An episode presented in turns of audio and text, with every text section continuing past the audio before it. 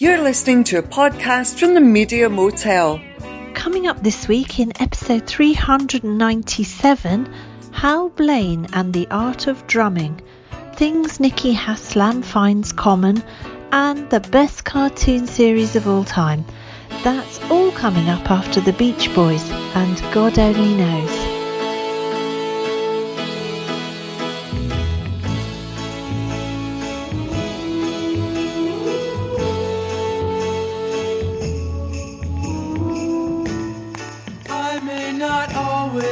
Love you, but long as there are stars above you, you never need to doubt it. I'll make you so sure about it. God only knows what I'd be without you. If you should ever leave me, though life would still go on, believe me, show nothing to me.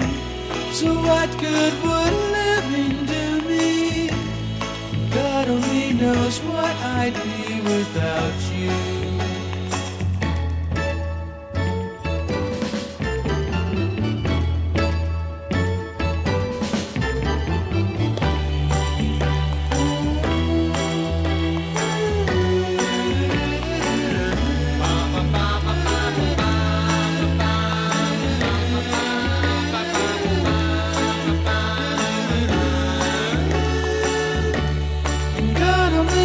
Knows what I'd be without you. If you should ever leave me, though life would still go on, believe me, the world could show nothing to me. So what good would living do me? God only knows what I'd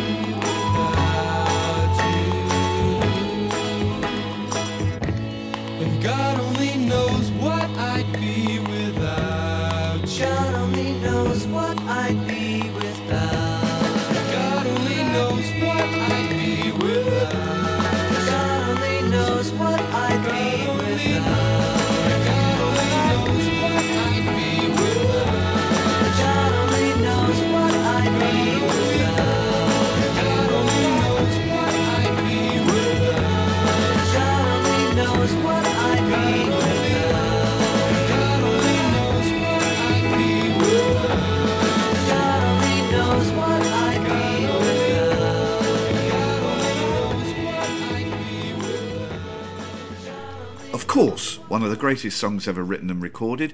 Extraordinarily, it only reached number 39 on the Billboard Hot 100, but uh, made number two, where we're far more sensible here over in the UK. Um, from the summer of 1966 and the album Pet Sounds, The Beach Boys and God Only Knows. Mm, what a what a wonderful tune that is. As a, I think I often talk about my experience going to see Brian Wilson a couple of years ago, but uh, yeah, that was one of the ones that I spent sixty percent of that gig just in tears, and I think that was one of the moments at which I was in tears. What a beautiful song. And as you know, I booked to go and see him as well on, on another gig, and uh, they, they cancelled the blooming it's thing. such a pity. Welcome to the podcast from the Parish Counsel. It's episode 397. I'm Terence Stackham, and warning, sharp moving parts within. It's Juliet Harris. Hey, that's me, man. Hello. Well, we just heard Carl Wilson's um, heavenly vocals on God Only, God Only Knows, and mm. it's a track that should be welcome in everyone's life at any time. But I picked it particularly as we heard the news that one of the greatest drummers of all time, Hal Blaine, died this week. Hal Blaine not only played drums on God Only Knows, but on hundreds of hit records out of America in the 60s, 70s. Mm. As a session musician, he played on over 150 singles that made the top 10 in America, and that includes 40 number ones. That's Extraordinary. crazy, isn't it? Yeah. At the time, much of the record buying public believed that groups played on their own records, especially um, those that were considered proper bands like the Beach Boys. But the truth is that Hal Blaine and his session colleagues in the Wrecking Crew were brought in to play on tracks for the Byrds, the Monkees, all of the Phil Spector, Wall of Sound Records, the Carpenters, Simon and Garfunkel, Fifth Dimension, Mamas and Papas. Hal Blaine played on them all. He just turned 90 when he died this week, Jules, but what a legacy. Absolutely, yeah. And the, the point that you make about him being on absolutely everything. Um, so, have you been familiar with Hal Blaine's rubber stamp? Yes, yes, that he.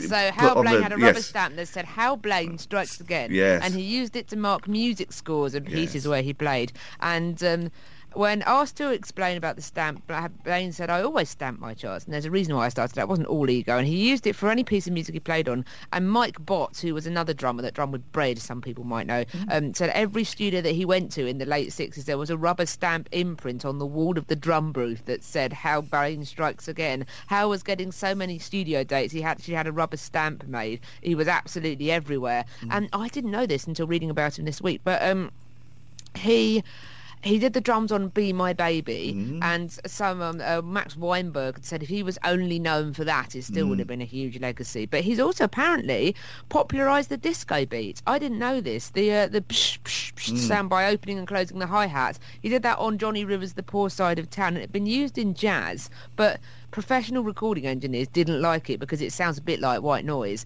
And then in the 70s, it was absolutely everywhere. So I love the fact that he uh, he uh, inadvertently, or perhaps inadvertently, invented disco. I think that's terrific. And the fact that he played, you say he played on number ones, he played on six consecutive Grammy Award um, Record of the Year winners. And if you and if you say what they are, delighted to inform you that my beloved Herb Alpert, his Tijuana Brass, won in 1966 for A Taste of Honey, and then it's Strangers in the Night by Frank Sinatra, Up Up and Away by The Fifth Dimension, Mrs. Robinson by Simon and Garfunkel, um, The Fifth Dimension again for Aquarius and Let the Sunshine In from Hair, and then Simon and Garfunkel for Bridge Over Troubled Water. Just that? those, just those that that run alone is just crazy, isn't it? I mean, it- what a what a sort of talented and also the the wrecking crew generally because he was known as one of the wrecking crew wasn't he? And it's this sort of loose for people that, that aren't familiar this loose collective of session musicians in LA and they were on literally thousands of studio recordings in the 60s and the 70s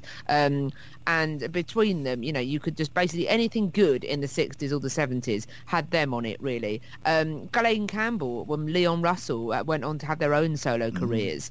And uh, my um, my much loved um, I believe Carol was Carol Kaye she was in the Carol Kaye, Crew, bass player, she? yeah, indeed. the greatest most underrated bass players ever so so and, and isn't it funny how whenever we think of kind of mu- the music that we love and the music that stays with us we automatically think, oh, all these artists are great that did it. But actually, often they were just one or two people. And the mm. real sort of talent, no, not the real talent, but, you know, mm. the underrated talent came from the people that brought this music to life, really. And Hal Blaine was very much one of them. So uh, sorry to hear of his death, but mm. didn't he have a good innings? I was thinking this week about my first job in the music business back in the 70s. I was at a music agency, and before I was allowed to work with the big name bands, I had to learn my way by working for a couple of months in, in the arm of the agency that had been going for decades and was dedicated to booking out the last remaining variety halls and old music hall style of venues. They were mm. just you know, coming to the very, very Yeah. end of their, their days. And I particularly remember booking out Hilda and her performing Poodles. Um, I These you've spoken about this. I have, yeah. I, these were the acts I was booking. Uh, Hilda was already uh, probably in her late seventies, or I was going to say, Hilda was not young at this point, I'm assuming. no, she may have been in her eighties by then. But both she and her poodles performed wearing little tutus, and th- there Hmm. was the balloon man who made animals out of balloons, and Frank Strong, whose business card said, "Frank Strong, you can never go wrong with a smile and a song," which you know, is fair enough, I suppose. I mean, it, it's sound life. There's little to argue there. It's sound life advice. But reflecting back on the role of drummers, I can remember this. This was a time when places like wedding venues or dinner dance places would call us and ask us to send a small gre- uh, group for their event, and the conversation from the social secretaries of these venues would often start with them saying something like, "Well, well now." Um, for next Saturday, I need four musicians. Um, oh, and a drummer um, which would put the role of the drummer firmly in its place. Uh, drummers, they're, they're, drummers often so underrated for their roles, uh, Jules. Absolutely, no, completely agree. Although, of course, when I was younger, it was very it, it was kind of a bit of a double-edged sword if you were a drummer because there weren't many drummers around, which meant that if you were a drummer, you were almost guaranteed a place in a band because there was it was you know you were the only one.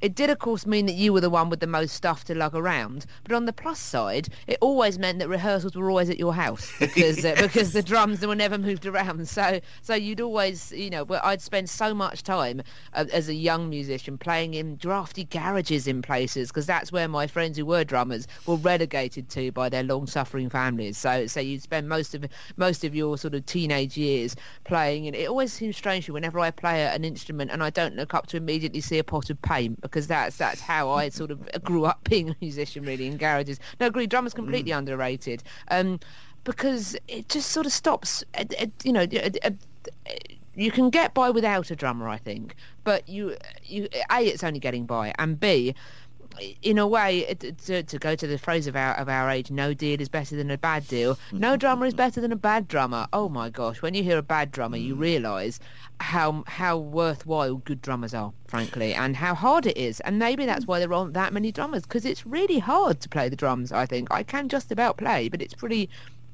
it's pretty demanding both physically and mentally. And and there is a sense of responsibility. You are keeping everybody else in line really. That is your job. So um you know i'm a i'm a huge fan of drummers simply because to me it is it is the most interesting instrument because there is so much you can do on it There seemed to be uh, quite a contrast to the role and place of drummers between here and the USA in the 60s hmm. because while so many American bands had to call in Hal Blaine, we had Ringo, uh, John Bonham, Keith Moon, Charlie Watts, Brian Bennett, all finding their own ways to make drums innov- innovative and an integral part of the new world of pop music. Hmm. Coming next, are you common? Find out. indeed we'll tell we'll soon We'll tell you, you know. if you are Find out after the new single from Pip Blom.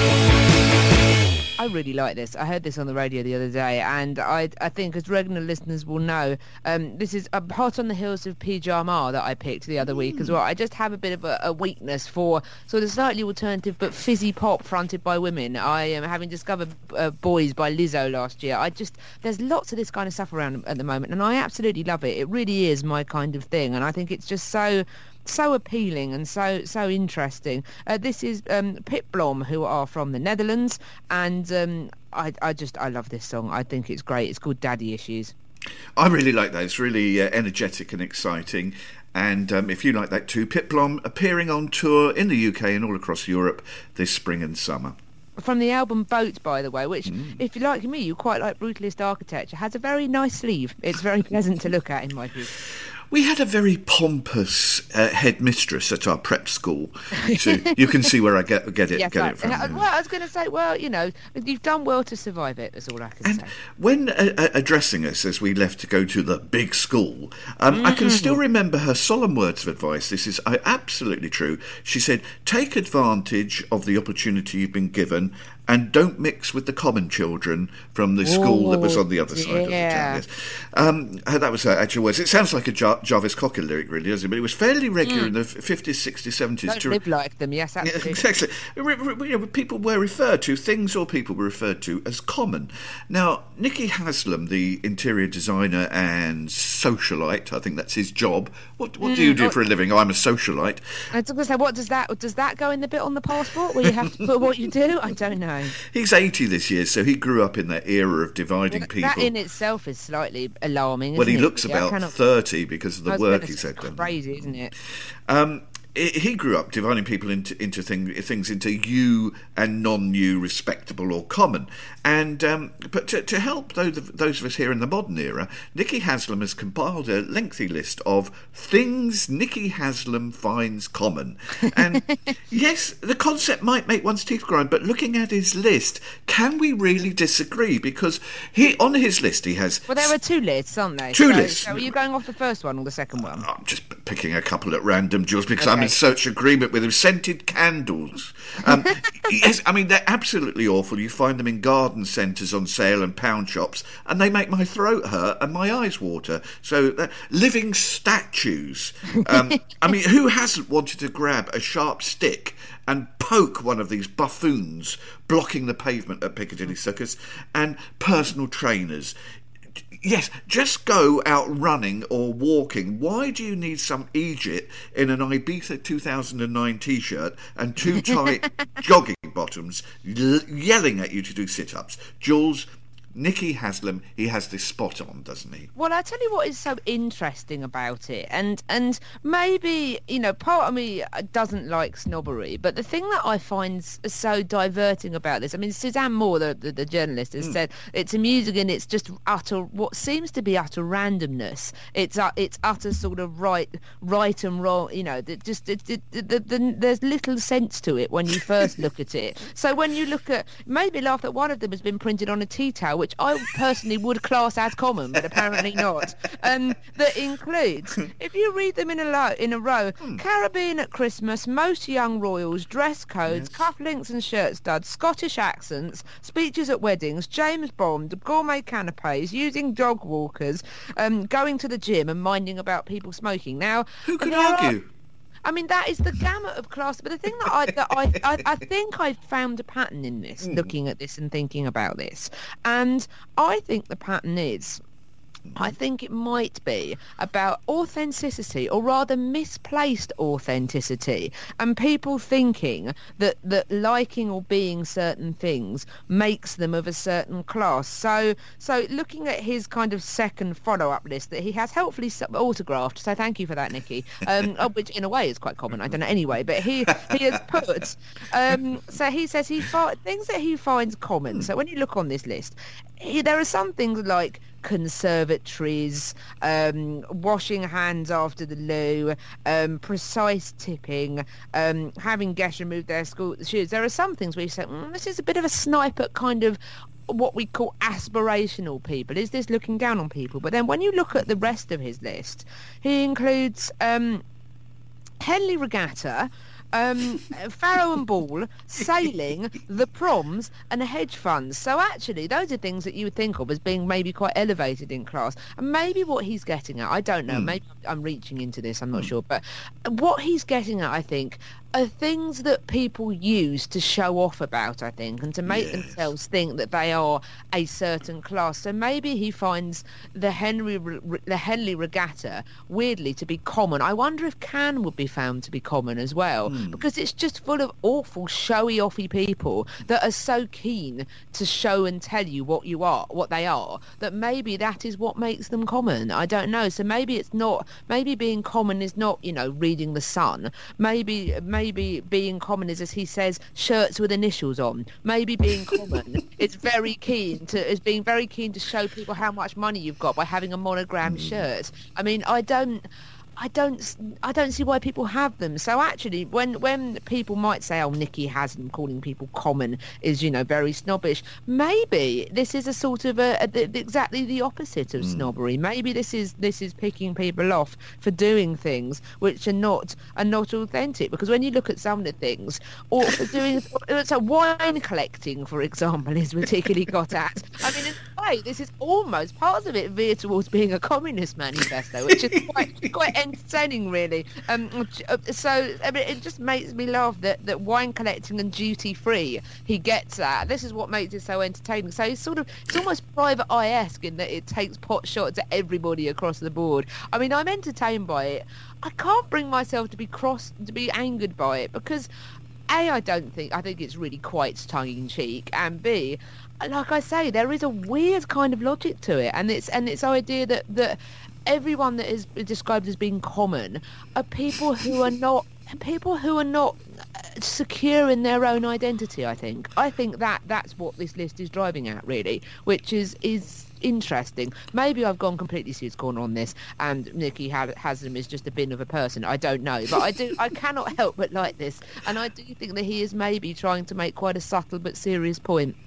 There's a couple of others that I picked from, uh, the, uh, as you say, two lists, but more things Nicky Haslam finds common. Yeah, this Um, is the second list that's yeah. autographed. Yeah. Uh, breakfast meetings. Well, again, he's right. Who wants to do blue sky thinking over toast and croissant? I mean, to be fair, Absolutely. I, Uh, having been having been to them for about two, three years and met some genial people, I nonetheless don't disagree with him there. You mentioned it a minute ago. Conservatories. He's right again. Terrible constructions. Cold in the winter. Too hot in the summer. People end up using them to hide the ironing and to put the cat's litter tray out there uh, when Absolutely. visitors are coming. It's actually true. Although interesting thing that me and my colleague uh, learnt yesterday, there is a difference between orangeries and conservatories. Oh yes. No, it's to do with the amount of glazing and whether or the, the coverage of glazing. If it's if it's seventy five percent or above, it's a conservatory. If it's only above fifty percent, then it's an orangery. That's right, and it also applies to the garden room. A garden room is again the one without without all the glazing on the ceiling, on the walls, and on the floor. But he's in your garden, yeah. Yeah, absolutely. that's it. I, I wonder how Nicky Haslam feels about orangeries. You know, does glazing cover affect what is common as well? I don't know.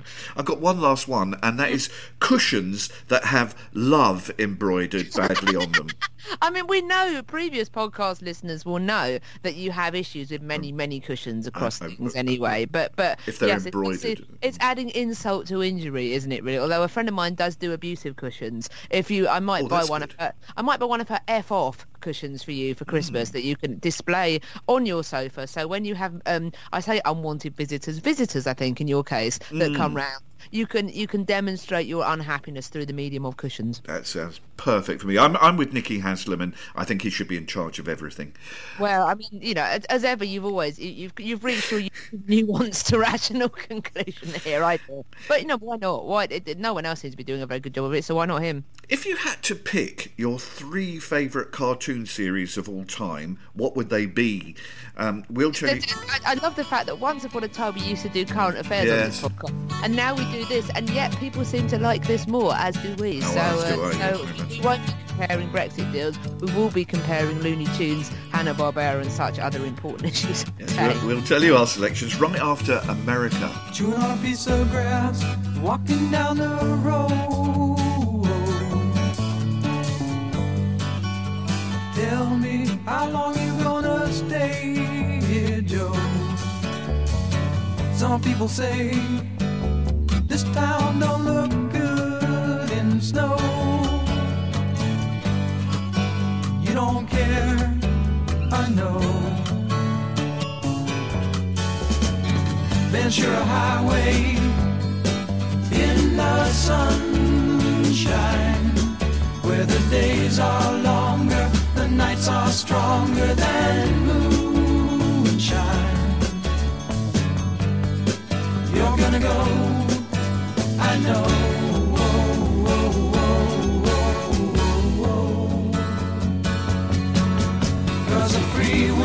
blowing through your hair, and the days surround your daylight there. Seasons crying, no despair.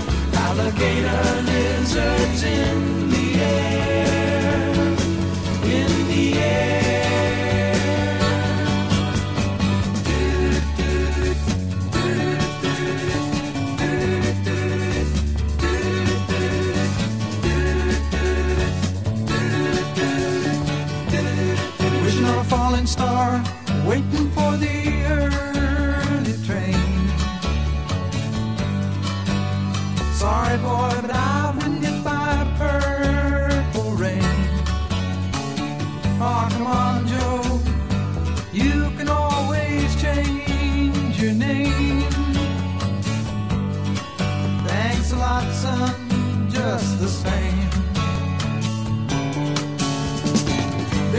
Highway in the sunshine, where the days are longer, the nights are stronger than moonshine.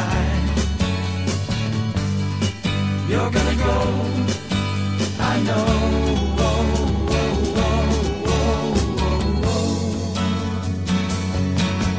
Cause a free wind is blowing through your hair, the days surround your daylight there. Seasons crying, no despair. Alligator lizards in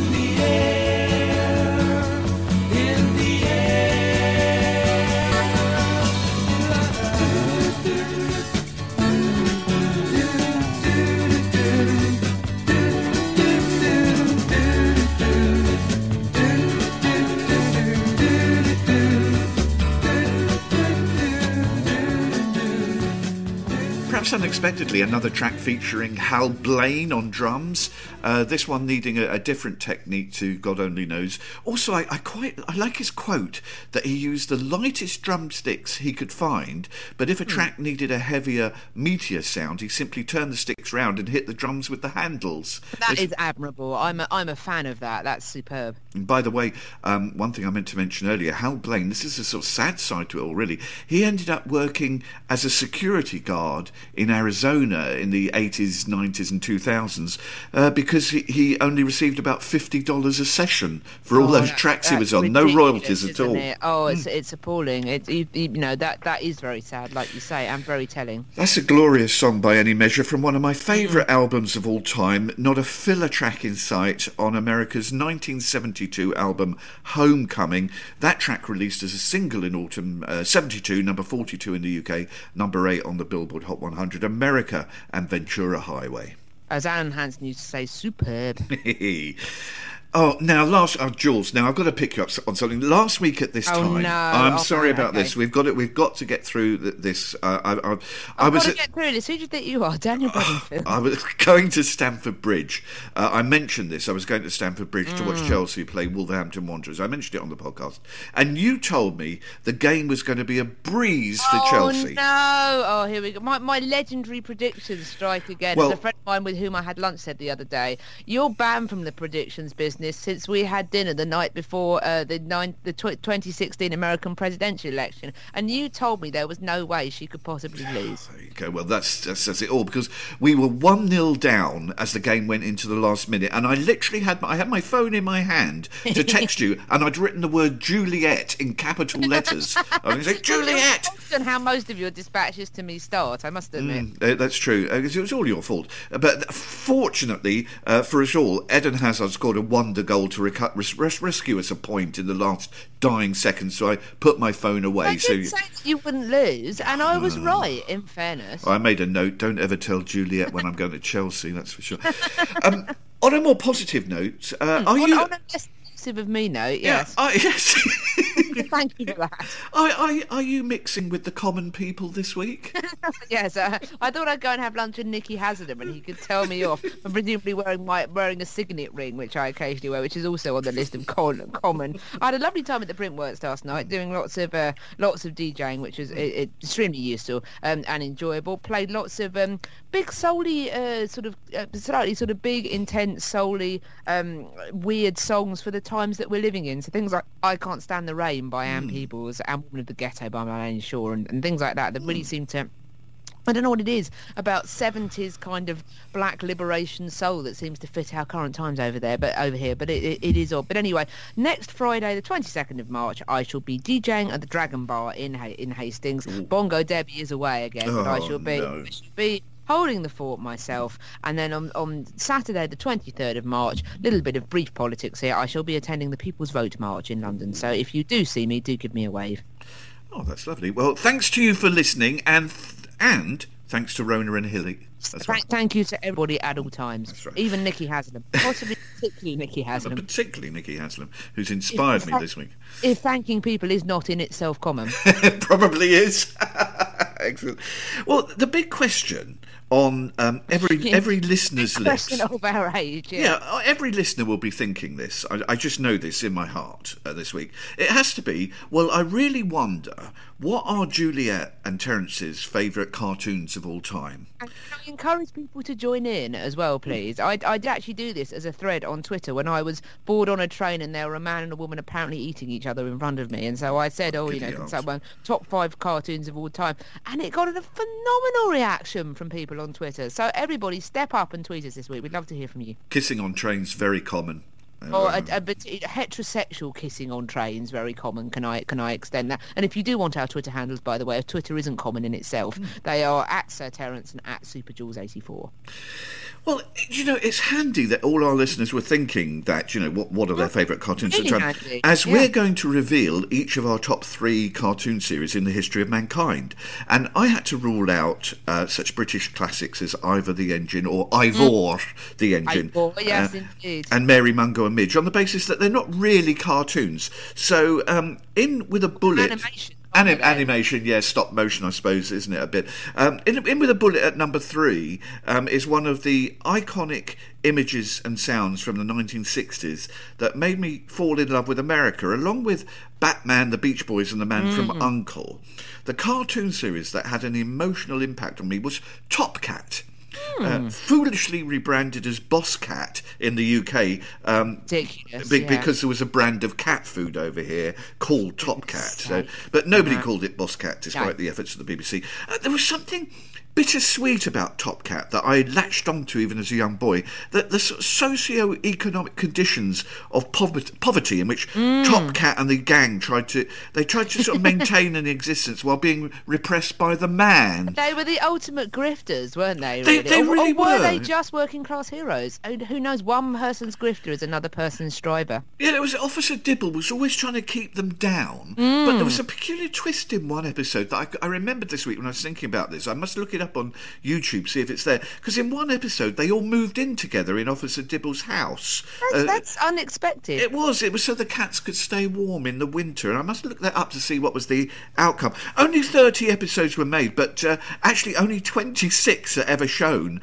because four of them have um, peculiar storylines. Uh, Oh dear. Oh, okay. Well, that's that's unfortunate. Interestingly, there was a, I think it was Halifax, one of the major banks, Mm. uh, building societies over here, did an advertising campaign involving Top Cat recently, Mm. and uh, me and various friends were sort of analysing this because, of course, I- you know, I, I work in in the legal industry. Mm. My friend said, you know, how can he get a mortgage on that dustbin if he's also running a business out of there? And I said, I'm also concerned that he's saying that the dustbin was taken away by the trashman. Did they have a compulsory purchase order? You know, what were the? It, it, it was all, all very strange. But no, like you say, there was there's something very odd. My my um my sort of uh, all of my top three seem to have a kind of an echo, a, a, sort of economic, socio-economic sort of base to them. Is in, but then there are lots that, like you say, I had to rule out. But there are some very strange cartoons. I mean, look at Scooby Doo, which seems to entirely be ra- based around every storyline seems to involve insurance fraud all the time.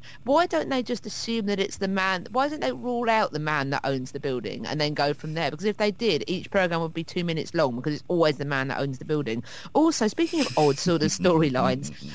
And I, I, this was exactly how I remembered it. And I was showing this to a friend of mine the other day who thought I was making it up and then was astonished that I wasn't. I was very keen on Alvin and the Chipmunks when I was younger. Oh yes. And they had a reboot of it in the late 80s, early 90s when I was quite small.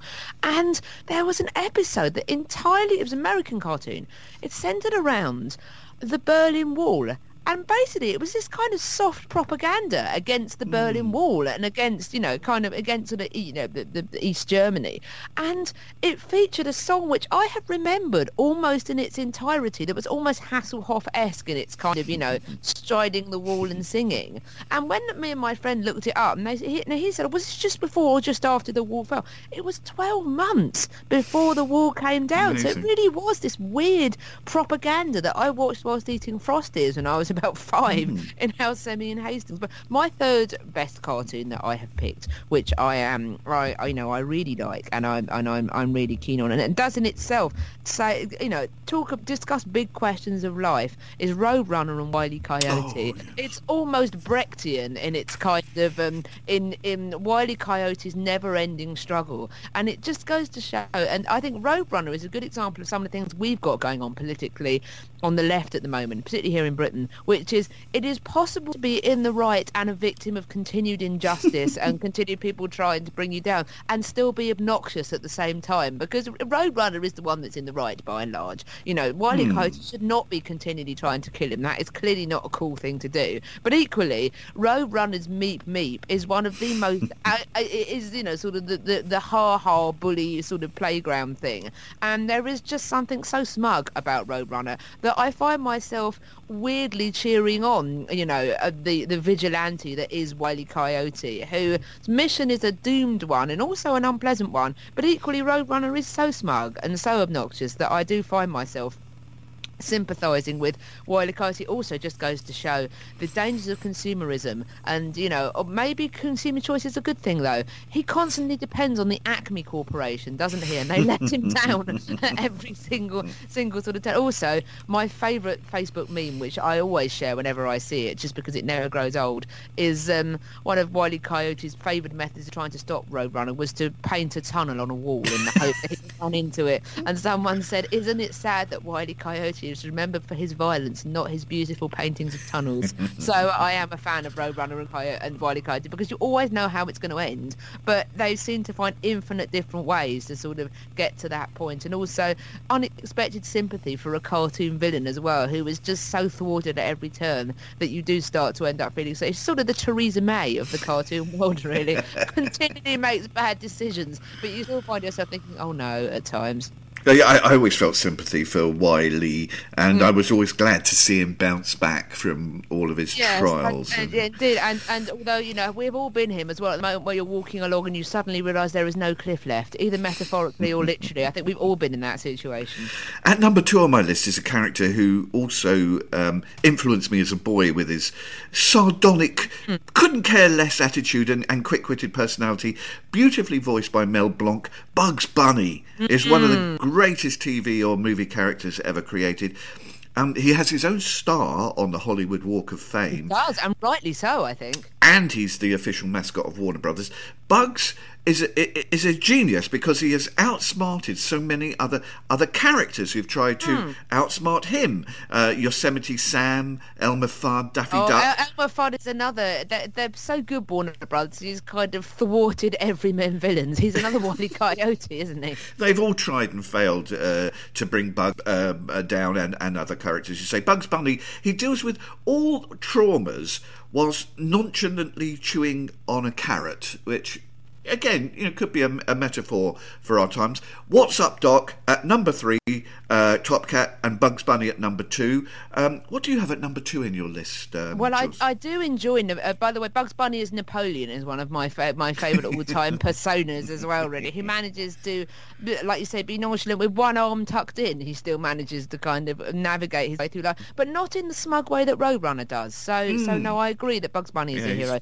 So, so speaking of sort of heroes that don't let life bother them. Um, I've become very keen on this recently. Um, my uh, my girlfriend and her son are big fans, and I was always aware that I liked this. But we watched it the other day, and in a time where I'm increasingly finding any kind of public uh, sort of current affairs or news or politics incredibly wearing over here in the UK, it is nice to escape to the world of what's in it. So so we, we go to number two, which is the world of Bikini Bottom, which is which is a, a, a town underneath the sea. Um, it is SpongeBob SquarePants, and there are so many things that I love about this program. Its ridiculous theme tune, which I will treat us to at the end, which is so enjoyably daft. Um, I- well, there's some debate as to my colleague, who's uh, lovely, uh, in, in, in, enjoyably asked me some very straight-laced questions about it when I was explaining about it. She said, "So tell me about SpongeBob. Who is he? What does he do?" And so I thought that SpongeBob was a young boy in it. He's meant to be a young boy. According to the recent film, SpongeBob SquarePants film, which uh, I don't know why he's played such a key role in our podcast this week, but the guest star in that is David Hasselhoff. Oh, yeah. But um, brilliantly. But um, he is apparently 32 according to that film which which has Oh, uh, introduced a potentially troubling element about this to me. But anyway uh, SpongeBob is works in uh, he uh, as the theme goes he, his house is a pineapple and he lives in Bikini Bottom. And um, he works in the Krusty Krab which is a, a nearby diner where he flips um, he flips crab patties. And very much seems to enjoy his job. Has a best friend called Patrick who really is who is a, a, a particularly gormless starfish that is often half dressed and and incredibly dopey. But they seem to be two silly boys that just really like being friends. And even SpongeBob's grumpy colleague Squidward can never quite bring himself to sort of truly dislike him, despite being crotchety. And it has the most incredibly odd storylines that are just so silly but so enjoyable. There is one recently where Patrick wakes up with a beard one day and is therefore seen instantly as an adult and someone that can be culturally improved. And the beard, of course, turns out to be a sea anemone that had fallen on his face, fallen asleep on his face. And in, and and the whole thing climaxes with SpongeBob having to sing opera in order to, to win him over again. It's that the thing I love about it is that it is just such gentle nonsense most of the time. There are it, it, like I say, enjoyably odd storylines. My favourite ever is when SpongeBob's house is taken over by a load of jellyfish who then have a rave and constantly play electronic music. Some hero on YouTube has made a 10-hour continuous mix of the music. Should that be something that you are interested in? But I, th- I, I love it because it's it's it's in hard times that we're going through at the moment. It's it's a very simple but very fun little cartoon that seems to is is genuinely really funny at times, but is also just just very gentle and just SpongeBob is incredibly keen and over enthusiastic but just very good natured and he is is constantly hmm. he's someone else that is constantly kind of thwarted. There was one on recently where he had to look after a friend of his that was a bubble um's nephew either son or I think it was his son came uh, came to visit SpongeBob and was incredibly naughty but SpongeBob couldn't see this at any point. And you know kept running after him to try and stop him from, they went into various factories that made sharp things to try and stop him from being kind of injured. And SpongeBob doesn't lose faith at any point and doesn't and doesn't you know doesn't re- realize how badly behaved this bubble child is. And then unfortunately is popped by SpongeBob who then has to the, and then the dad turns up and sort of blows the son out again using a bubble blowing machine and then it's fine. But it's there's just something about it that is so surreal but it's so um I love the fact that the hero is genuinely a nice person. He's he's quite dippy, but he just seems to keep going through life, and I really admire SpongeBob and his helpfulness. And actually, we were saying he's quite a good role model for small children. I'm quite a fan. Needless to say, Christian fundamentalists over in America have completely lost it because they think that him and Patrick are gay. But but it's like, for God's sake, it makes me laugh. That it's like no one was thinking that until you said it. So in a way, you have sort of ruined your, you know, you, once again you've rained on your own parade, Christian evangelists of America and beyond. But um, no, I'm a big fan of SpongeBob. I think it's such a, a lovely, it's a genuinely lovely program that manages to be daft yet satisfying at the same time. I think it's great.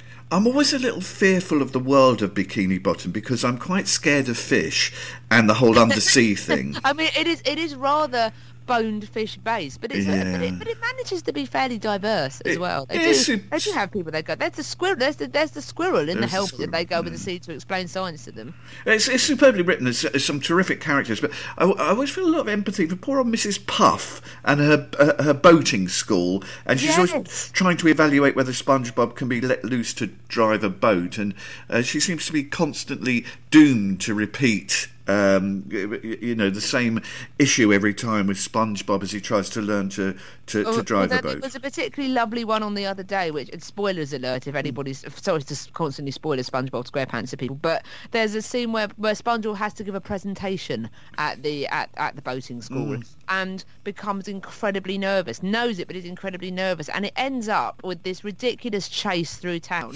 at which point SpongeBob is then apprehended by the police, and they they say, you know, don't you realise that you were driving dangerously? And at which point he goes, yes, I do, and then gives his presentation on boating safety to the police officers who think he is brilliant. and then when Mrs. Puff turns up, then take Mrs. Puff away for not teaching people properly. So uh, so SpongeBob does does win in the end, but that's like you say. Again, Mrs. Puff is rather thwarted at all times, really, because SpongeBob I think does know how to drive a boat, but is not always uh, not always very mindful of that. No, he, he floors it all the time, doesn't he? He just puts his foot down on, on the. But on the he always ends up in situations which require it to be flawed. That's the thing.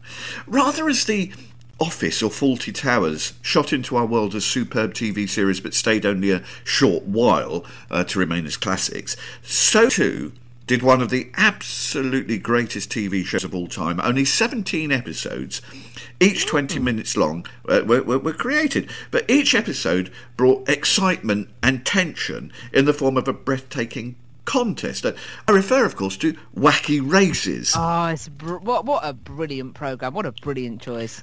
It was originally aired in 1968-69. Uh, we saw the 10 racers compete to see who would win the cartoon equivalent of a Grand Prix um, each week. And there was there was the glamorous Penelope Pitstop, there was Professor Pat Pending, and the boy racer all the girls swooned over, Peter Perfect. Oh yes, indeed. But and, my- uh, who, who were the um, the caveman brothers? I Oh, that- rather liked them. That's right, they were my favourites. The favourites, they, they were the, Mm. the grunting Slag brothers in the Boulder Mobile. and Jeopardy was introduced uh, by the terrible, frankly terrible antics of Dick Dastardly and Mm. Muttley, who would stop at nothing to try and win in their mean machine. Um, so, yeah, one of the, the most engaging and exciting cartoons of all time. I'm putting it at, at number one, but I'm putting it at 1B because I'm also um, agreeing with you that your number one is the number one of all time. Well, it is, and anybody that has any kind of interaction with me will not be in the least bit surprised to say that I picked The Simpsons. Um, I before I go on to The Simpsons, there were so many other cartoons I could have picked. I love cartoons. I think they're so good. I don't know why people are so sniffy about them, particularly cartoon themes. A sort of my three B choice that nearly crept in but didn't is a, an odd little cartoon. So uh, I used to watch ITV children's programming a lot when I was younger, and for some reason they never seemed to have very much money. And that when in the summer holidays on sort of weekday mornings, they used to throw the most random stuff in where you'd think they've obviously bought this on the cheap from Europe to pad out their things, and they bought this weird little cartoon called Mr. Rossi. I don't know if you're No, familiar don't with it. that, no. It's it, quite a lot of it was was dubbed, and um, it's it's got a beautiful theme tune which I would recommend. We'll try and tweet it later on. Hmm. It's Italian. It's often very badly dubbed. Um, it had a lifespan, incredibly, of 15 years. But when it comes to philosophy, when it comes to politics, when it comes to comments on life, really, I do think The Simpsons is the greatest, just because it's social commentary, particularly in its early seasons, and I think this is largely received wisdom that the the Simpsons one to ten are the only seasons that are really consistently worth bothering with, with sort of two to eight slash nine as the real kind of hotspot of their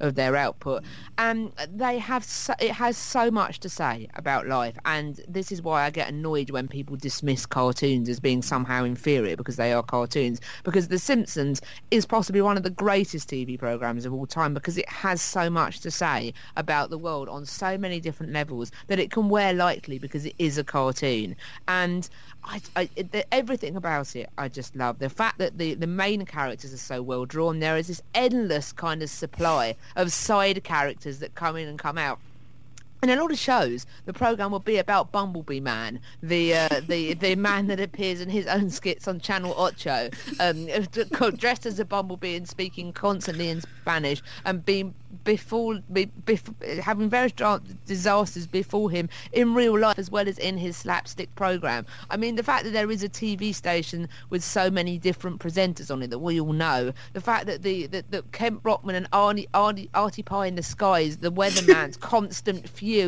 that often spills over on air, that is a program within a program. The fact that its level of humour is such that they have a consumer affairs program called Eye on Springfield, and someone writes in to complain about what happened on the consumer affairs program. So then they have to have another one called Eye on Eye on Springfield, which I remember tweeting during the BBC McAlpine Jimmy Savile crisis. Newsnight briefly turned into Eye on Eye on Springfield in order to examine something that had happened on Newsnight. I think it's it's such a, a detailed program, such a a warm program at times, and it, I think it became less good when it lost that kind of warmth and the idea that it was a program about family life really and about sort of the stressings and strains of, of being sort of blue collar family in America, just trying to sort of make ends meet really. And I, I there's just so much about it. It's endlessly quotable. I think if you, it's had such a cultural impact that you know, if you're of an age, you know, uh, not just millennial, but I think if you can speak Simpson, it's a bit like being able to speak football. My best friends can speak Simpson, if you see what I mean. There is something about it that just sort of, I inherently think people are okay people. It's, it's an awful way to judge people. Some people judge people by their record collections. I judge people by, well, if they have knowledge and affection for The Simpsons, can they be all bad? It, it's, it's Simpsons number one for many, I'm, I'm sure, and just one of the greatest uh, conceptions of all time. Consistently brilliant, and I, I so I agree with you. One of the keys to its success is the de- detail uh, devoted to the supporting cast, from Milhouse to Seymour Skinner to I don't know Burns and Smithers, Krusty Kent Brockman. Absolutely the greatest. Absolutely, and it gave them infinite options to mm. do with the fact that Home, Homer's perfect neighbours that he hates. I mean, every again, you find yourself you should sympathise with Ned Flanders, but yet you find yourself falling on Homer's Homer's sort of side every single time because they are so annoying. Like you say, they're sort of infinite, and we've all met those characters before. You know, the sarcastic bloke that runs the comic book shop, the unhinged guy that runs the the, the, the military memorabilia shop. I mean, every, everything about them is just is just so like you say, there are just infinite. I mean, even the school, even the music teacher who's perpetually cross about with the kids, and you know, Dewey Largo. I mean, it just all these characters that that you know are not in it very often, yet we all know them and we all know what they're about. Um, but we're referring back to the world of Bikini Bottom to take us take us out today. Yes, and I apologise in advance for this constant earworm that's been plaguing me for about a week. But I think it just sums up the fun world of SpongeBob and how daft it is. And I think it is my ambition now to go on Desert Island Disc so I can pick this as one of my eight and can get this onto Radio 4. So if you're listening, people, um, yeah, that needs to happen. But no, I just, this is such fun. And I just think, you know, in a world where, you know, there are lots of difficult things happening at the moment. It's nice to have a bit of daftness. So I do. Um, it is my great pleasure to introduce to you. Um, there is a whole album of this, by the way. If you are interested, which you know, who knows, there might be people that are as odd as me out there. Um, taken from the album SpongeBob's Greatest Hits, which came out in 2009, which is credited to SpongeBob SquarePants and includes. Um, such hits as the Goofy Goober song, the Campfire Song Song, and Where's Gary, the ode to his pet snail, who is called Gary, that lives in his lives in his house. Um, this is uh, SpongeBob SquarePants and SpongeBob SquarePants theme tune. Are you ready, kids? Aye, aye, Captain! I can't hear you. Aye, aye, Captain! Oh! Who lives in a pineapple under the sea? SpongeBob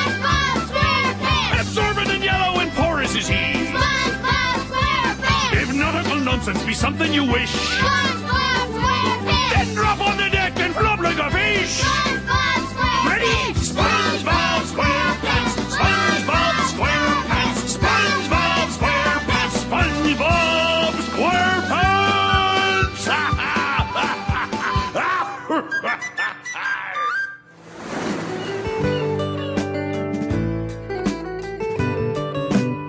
You have been listening to a DACA Media production.